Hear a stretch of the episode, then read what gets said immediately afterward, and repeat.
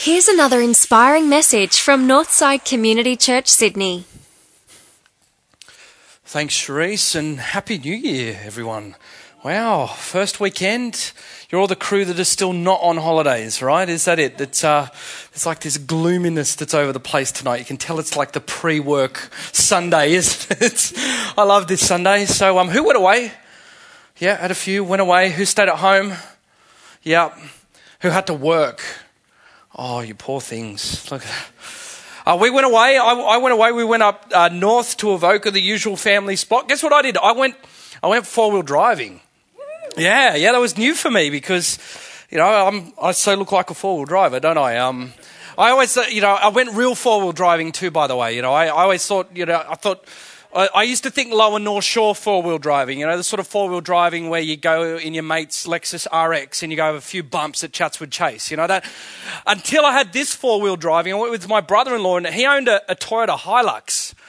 And it was a serious four-wheel drive. I knew it was a real deal. And so we're four-wheel driving up at Wirrumbah near Tugger, that sort of area off in the bush. And I thought it would just be one of those nice drives where you just drive down the dirt track and you just enjoy the birds and the sounds and have the windows down. It'd be very nice. Until this point where my bro-in-law sees this massive hillside that literally felt like it went straight up the hill and it was just covered in boulders. It felt like they were this big. And he leaned out the window and he thought, I think we'll go up there. And I'm thinking, are you ridiculous? Like, there's no way we're going to get up that thing. And so he says, yeah, let's do it. And so he barneys into the bush. He just takes his Hilux straight into the bush and starts going up this hill. And we're scrambling over these boulders. And it comes to this point where the four-wheel drive is literally on its side. Like, I thought the thing was going to tip. When I was talking to him, I had to talk to him like this from the passenger seat. And by the way, we took Zach, my little guy, and his two cousins. So we had three kids under five in the car. Luckily, they had those four-point harness seats because they're hanging out at their seats like this. And they're loving it. No, Zach was terrified. I was terrified. And I'm freaking out. And I said to him, mate, are you sure we've got this? What if we get stuck? And he says, mate, it's not four-wheel driving unless you get stuck. I'm freaking out. And then I had this epiphany that there was two types of anxieties in that car. There was an anxiety around if we got stuck. And then there was the anxiety of when we got stuck, would we have the tools to get us out of the pickle? Can you see the difference? And so he was loving it because he said, Les, who's our father-in-law, he says, Les has packed my recovery kit in the back. It's all fine. I've got the winch. It's all good. And so he was loving it. He was just bush bashing up hills and I was freaking out the entire time. But it's a great point, isn't it? You're not four-wheel driving until you get stuck. I think you haven't done the Christian life until you get stuck. Like, which way do you look at your 2018? Have you been like me where you look at your 2018? Because let's be real, this time of year is a time of year where it's a transition, it's a change, and those times are already stressful. Some of you thinking that there are going to be big changes coming up for you this year. Maybe there's a change in your job situation. Maybe some of you are going to get married. I know one guy who's getting married this year. Robert Harvey, stand up, Rob. Let's give him a round of applause. Wow. Casanova. Guys, don't listen to his story. He'll wreck every other engagement story. It's all fine. Some of you might be changing businesses, selling businesses. Some of you might be retiring. I was saying to a morning service, for some people, they'll be thinking about the ultimate transition as to what's next. They're thinking, what do I do after this life? And so here's the big question, because what made my brother-in-law so bold and courageous when he went into the bush? It was this: Greg was ready to go. Greg was confident that what he had packed with us for that adventure, he didn't worry about getting stuck. In fact, he knew he would get stuck. In fact, James knew that you're going to get stuck as a Christian, because what does he say in chapter 1 of this passage? He says, not if, but when you face trials of many kinds, brothers and sisters, consider it pure joy because your faith, etc., etc. So James is a four-wheel driving sort of Christian. James is the sort of guy who says, you're not doing life until you get stuck. But the question for us tonight is, are we ready to go? Is it possible to prepare yourself in a way that you have the right tools and the resources to tackle 2018 and whatever boulder comes at you this year? Would you like to have a 2018 like that? Which would you prefer? Would you prefer to know all the answers about where you're going, or would you prefer to be absolutely confident that you've packed the winch kit, that you have the resources ready to take you into this new year? And so we have some great tips from James here that we're going to look through that can gear you up for your 2018. But before we do, I want to come back to some key points that I shared with you last year when I was talking about transitions. And this whole series is launched out of that message because we had so many people feel that it was relevant to them. They said, I love this stuff. It was a one-off message that I did in September.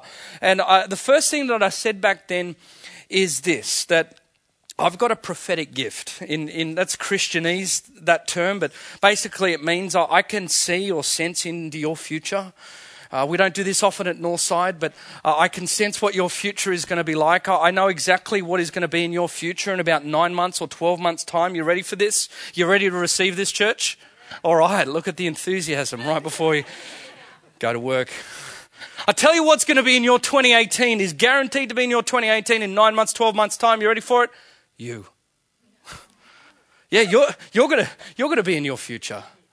In fact, of all the different variables that are going to happen, the one thing that you're absolutely certain is going to be in your 2018 is you. And so therefore, the biggest determining factor as to whether or not your 2018 is going to be a great year is how you work on you. How often do we think of working on us? Because our minds, we get tricked into thinking that, oh, you know what, this is tough, but once I get to that new season... You ever thought like this? Once I get there, once I just get through this bit now, and 2018, 2017 was junk, but 2018 is going to be awesome. Once I get here, things are going to be different. And then you get into 2018 and you realize that it's the same old idiosyncrasies. Same things trigger you. You blow up at the same sort of stuff. Same addictions, the same things that hold you back from reaching your potential. And we get tricked into thinking that things are going to be different here, because here's how the thinking goes. You know, it's like it's a new year, it's a new do, it's a new you, right? That's what we think, right? We just change our hair, or we not wear socks, Adrian. That's pretty cool. I saw that. If we just not wear socks in 2018, then things are going to be different. It's a new you, yeah. You're going to be in your 2018. So work on you. Most importantly, there's no linkage between knowing what is next in your 2018 and being prepared for what's next in 2018. And I tell you how that works. It's because I read a little book before we had kids called What to Expect When You Were Expecting, before I had little Zach. And that night before he was born, I knew he was coming the next day. It was happening. It was on. And that book, really, the first title of that book, What to Expect When You're Expecting, should be, you don't know what you're expecting. You could read all the books in the world, but nothing can prepare you for moving into that season of life. And haven't you experienced that with jobs and relationships and the rest of it? You might know exactly where you're going, but you could be totally unprepared for that, which is so important, because don't we always freak out when we don't know where we're going? Some of you already felt that. You're freaking out because, like, what am I going to do in 2018? Like, what's going to happen? Or I need a decision on my visa, or I need to be going here, or I don't know what the job's going to be like, or I don't know if I have to move. And we think that if we know what's going to happen in our future, that we're going to be prepared. There's absolutely no linkage. In fact, what you've got to get in the first year of 2018, that being prepared, like the winch kit, being prepared for the adventure that is ahead is everything. And so James gives us some ways that you can prepare, and he does that in this passage tonight from James chapter 1. Some of you theologians are thinking, when's the guy going to get to the Bible? Here it is. First verse up here that James gives us. Let's bring that up. James says, humbly accept the word planted in you, which can save you. So over this series, Ready to Go, I'm going to look at a couple of things that we can pack to be ready to go. And so here's the first thing that I think if you want to be ready to go that you've got to pack. Anyone ever seen one of these? The good old Lonely Planet? Anyone ever used the Lonely Planet? Yeah. TripAdvisor. Sorry, it's the evening service. Okay, there we go. Yeah. Contextualization, digital format. Humbly accept the word. What James is saying that when you are prepared to pack a guidebook, it means that you are willing to admit that when you go where you're going, you actually don't know what you're doing. Anyone that takes a guidebook when they go to that city, it's actually an admission to say, I'm going to this amazing city, this amazing country, but I don't know where to go. I don't know what to do. In fact, they're humbly accepting the word of Lonely Planet wherever they go.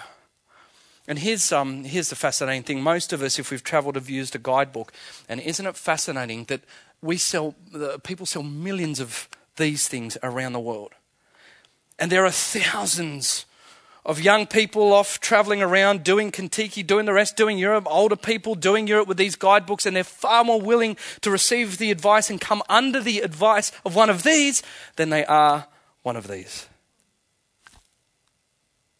James says, humbly come under, accept, submit to, fit to this word which can save you. Because fundamentally what he's saying is, are you willing to have an authority? Are you willing this year to pack an authority that is greater than your own knowledge with you this year? And I can't think of any better guidebook in life. This is the operating manual for life than to come under. Now, I know what modern Sydney-siders think. They think, I'm not coming under that. You're not going to tell me what to do. I'm a big boy. I'm a big girl. No, I make my own future. I carve my own future. I determine my own truth. But seriously, I have days of the week where I don't know whether I want to be fit or whether I want to eat ice cream. In fact, I try and do both at the same time. If I'm that conflicted, maybe you're that conflicted. Who's to say that you have an authority that is reliable over your life? So the first thing that you need to pack is a guidebook. Be willing to admit that maybe in 2018, you don't know how to run your life.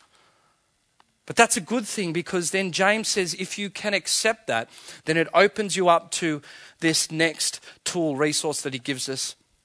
He then says this. Do not merely listen to the word and so deceive yourselves. Do what it says.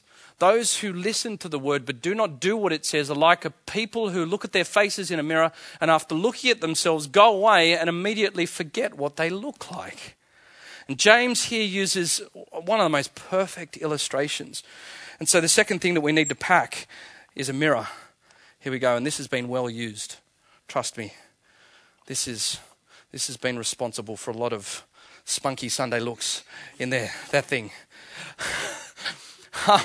James uses a fantastic example of the mirror, because you have to understand that back then Greek people, Roman people, people in the ancient societies, mirrors weren't as clear as that. It was just a bit of polished metal, so they never saw themselves as clearly as we would see ourselves today. And what James is getting at is that in this illustration, the first thing is this, that sin, what the Bible describes as sin, the way that we have a brokenness in ourselves, sin so warps our heart that we develop almost like a form of spiritual anorexia. That no matter how much we hear the good truth of what God has to say about us, when we stare into that mirror, we're like a size 8 spiritually, and then we're a size 16 every time we look into that. And here's what I mean by that. You know, have you ever found moments in your life where a mother or a father or a friend said that you're no good or you're useless, or someone said that you're ugly or you're not going to amount to anything, or they've said something horrible and you just cannot remove that from your mindset? A co-worker said something. Someone's been promoted over the top of you. And as a result, you constantly cling to that. And then we come to this word and we read all of these beautiful promises about who we are. You're a kid of the King. You're heirs to the throne. You're part of the kingdom. You're on a great adventure with the God Almighty. He sent you out like fireflies. You're a chosen people. You're a royal priesthood. All of these great truths that we learn, and we come into the mirror, and all we do is we look at ourselves and we see the bad stuff, and it's so easy to forget that, and we walk away. Does that make sense? So first of all, it shows us that we have to constantly be coming back and looking at ourselves in and comparing ourselves with the word like a mirror, keep looking at us. But why it's also such a great example is he says, if we're back to that verse, Heather, a mirror demands a response. Those who listen to the word but do not do it, it says, are like people who look at their faces in a mirror and after looking at themselves go away and forgetting what they look like. Mirrors demand a response. And here's what I mean by that. I can tell exactly how long you guys have been in front of the mirror recently. You want to know? Until you got that problem right.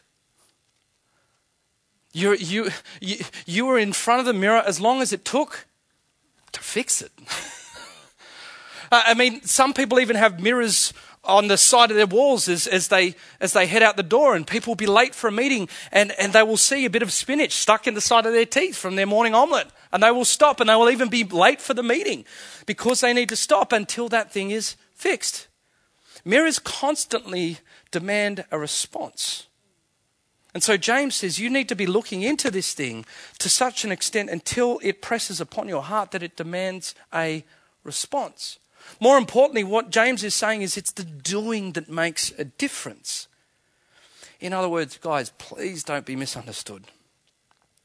Please don't think that this noble act that we've got here of meeting together on a Sunday and listening to a preacher and hearing from the word, please do not think that listening to this is enough. James says, if you listen to this and you go out and you're not changed by it, it's as crazy as looking in a mirror and doing nothing about it. It's as if you've gone into an elevator before a meeting, clients are there, you've got a pitch to someone, you've got spinach in your teeth, your hair's rough, the shirt or the blouse is out, you walk up, your boss says, oh, you can't go in there looking like that. And you say to your boss, it's okay, I looked in the mirror. See, no one gets credit for just looking in the mirror. You've got to do something about it. A mirror demands a response. And so you will not change in this place just by simply turning up on a Sunday and listening. The best determiner of what your 2018 will look like will be working on me, you. So a mirror demands a response. And then he goes on to say, if that's what happens, if that's what you do, if you begin to start changing, if you go and start wrestling with this, then something happens wonderfully here in the final part of the passage here. He says this, but those who look intently, that word there, the Greek word underneath that was the same word used when Peter looked into the tomb. Those who looked intently, look into it going, what the heck is this about? That tomb's empty. Where's Jesus? What's happening? Those who look intently into the perfect law that gives freedom and continue in it, not forgetting what they have heard, but doing it, they will be blessed in what they do. Now, straight up, there is a way not to read this verse. And the way not to read this verse is to think, okay, if I turn up to church and just do the religious stuff, then God will bless me. That's not how it works. There are churches out there that might say that to you, that if you just work hard enough, or you pray hard enough, or if you've got enough faith that God's going to bless you. But that's not what this is saying. What this is saying is that when you move into and study and be changed by and gripped by the word, suddenly it begins to shape and transform you in such a way that you discover a freedom from it, a freedom in it. And some of you are thinking, how the heck does that work? That works like this. Kristen and I, when we were in New York, we did a Lonely Planet version of New York late last year, and so I booked everything.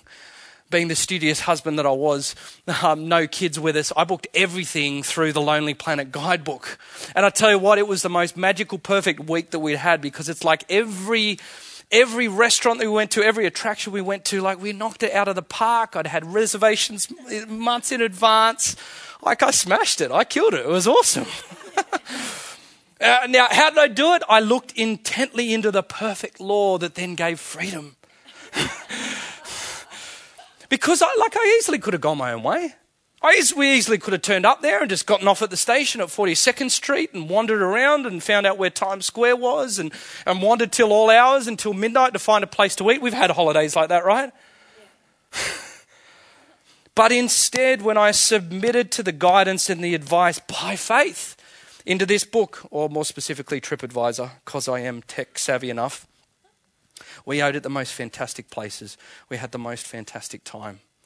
And so here's the point. When you submit yourself to this, when you submit yourself under this, there's... Thanks, mate. Look at that, shining a light into the congregation there. It's just beautiful. When you submit under this and when you trust this, and by faith you just move into doing what it says, you've got the choice to go either way. You can do your own thing. No one says you have to follow this tonight. I'm not saying you have to follow this.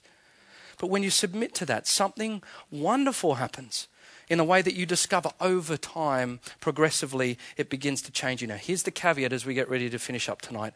It's probably going to hurt. Because there are people here tonight, it's just the new year, I know how it goes. I've met people here at this time of year, it might be you, you've come in thinking, you know what, it's a new year, new me. I might take up a bit of yoga, Pilates and Christianity. And I might check it, I wonder if this fits me. You know, and I can tell you what, if anything that is of value fits you straight off the bat on your first try, it's not a good thing. It's like turning up to the gym and thinking, I wonder, I'm going to go and start bench pressing 120 kilos. I wonder if this is going to work. You see, anything that is going to change you is either going to cost you or hurt you. And Christianity is no different from the gym. And in many ways, the gym's no different from substance abuse. Both of those things can change you. Both of those things, the process of change will be catalyzed by either cost or pain. And the question for you as you get ready for your 2018 and you get ready to go is to say, what things will I submit to that will cost me or hurt me? Will they either destroy me or will they flourish me? And if you hang with us long enough, you get to stay around here. We said goodbye to an elder this morning that's been here. She gave her life to Christ in the Lane Cove Church of Christ over 40 years ago. A great woman of faith, on our eldership twice. Just oozes love and beauty and light from her soul. She's just a pleasure to be around. If ever you want proof that this stuff works, don't listen to me. Look at her life. If you stay with us long enough, you will see people that have come under Christianity, wrestled with it. It's cost them something. Of course it's cost them something. It's caused them a bit of pain, but heck, you know, playing scales on a piano is going to cause you pain at first until you discover the freedom of being able to play at will. So change will not happen. Which reminds me of a great friend, one of our young mums, she had a great Facebook post. She said, Happy New Year. I can't believe it's been a year since I didn't become a better person. You won't become a better person until you are willing to submit yourself under the ultimate guidebook. And through the process of constantly looking intently into that and checking yourself in the mirror of all of that and reflecting yourself in all of that and changing things and most importantly, doing things now. If you are the best determiner of your future, do things now. I've been reading through a guy called Jim Rohn and he says, this is a great line. It's really challenged me this year. He said, finish your year before it begins. So in other words, what things will you place centrally into your life now? What things will you do to be ready to go now? All of those things you dream about doing in August, September, October, November, December, get those things in the bag now and finish your year before it begins. And so that's simply the question for you tonight. What shouldn't you be doing that you'll say, I'll do later? And most importantly, what things should you be packing in your bag this year so you can be absolutely sure, regardless of whether you come up against a massive boulder, regardless of whether you get stuck. In fact, when you get stuck, that you can be absolutely confident that I've got the resources and that I'm ready to go. Big questions. I'm going to give you a couple of minutes to think through that. I'm going to think through that. And just allow God to speak to you and just think on that in this moment. Write it down.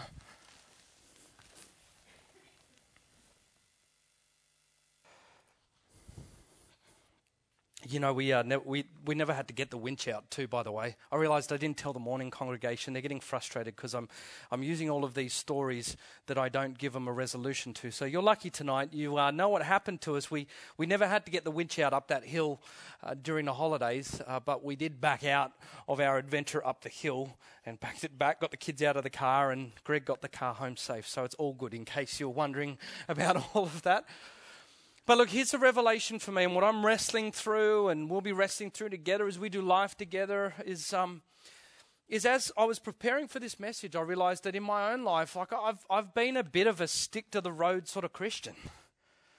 I'm up for a bit of four-wheel driving, but then it's been the sort of just stick to the dirt road four-wheel driving. And part of my hope and prayer and where I believe God is at least challenging me this year is that if there are opportunities to go for a fang up the hill, to bush bash a little bit spiritually, I'm going to take it.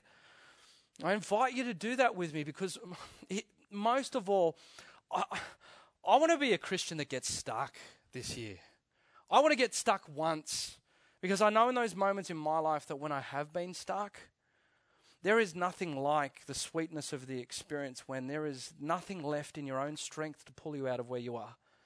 And you experience the saving winching of Jesus Christ. That is Christianity. Christianity is at one point all of us were spiritually stuck and we couldn't get ourselves out of the mess. And God in the person of Jesus Christ sent his son, sends this word into here. Heck, his brother even believed that was the deal and writes this book called the Book of James, James the brother of Jesus. The truth is that Christianity is for those who got stuck and finally realized that they couldn't get themselves out of it. But most importantly, are people who then walk through life knowing that with the Word of God, with the Holy Spirit, with this process of constantly looking into it, we have every resource to get us through this year. So we're up for a bit of an adventure, church. I'm hoping that we get a little bit stuck along the way. I'm hoping that there's going to be moments in which we experience God in ways. The only way that we're going to get out of this thing is if he pulls us out of that. That might be some of you tonight. Maybe some of you turned up to church because you feel stuck. And you think, man, I've tried it all. I've tried the yoga. I've tried the Pilates. And that's not working. Maybe how's Christianity going to help me out of this? Hang out in the four-wheel drive with us and watch how it works. Stay with us long enough. But most importantly, if you are that person who's just continuing to watch in, I mean, are you putting more faith in one of these guidebooks than you are in the ultimate guidebook? I mean, it's not that you don't have enough faith. You're a person of faith. You're just putting it in the wrong objects. Transfer that faith tonight. Begin your new year right with a faith in Jesus Christ and to transfer that trust onto him. So as we come to communion tonight, there is an opportunity for us to be thinking about what it is that we need to be doing now, the way we can finish our year before it begins. And so as we take of the bread and the cup at the side of the auditorium here, that's for anyone who is a follower of Jesus Christ. It's his invitation. It is the tangible reminder that for all of humanity, when we're stuck on a boulder where we felt that there was no way forward, no way out of the way that we live our lives, God comes in. He turns up in the form of Jesus, and he winches us out of that situation, and he calls us not to stop there but to continue to live the adventure. May we remember that tonight as we do that. It's also the ministry of anointing. So if you're looking for a sense of God's power and presence this year, I am. If you'd like that, then we do this once a month where we simply put a little bit of oil on your head, which represents his power and presence. Our prayer team, myself, some of the elders will be here to pray with you as well. But if you'd like to seek God in that way, then that's available to you. I don't know what life is going to look like for you this year. I don't know what life is going to look like for Northside. I'm less worried about that now. I'm just more worried, and I hope you are, as to whether or not you're ready to go. Well, thanks for tuning in. If you'd like to find out more about Northside, visit northsidechurch.org.au.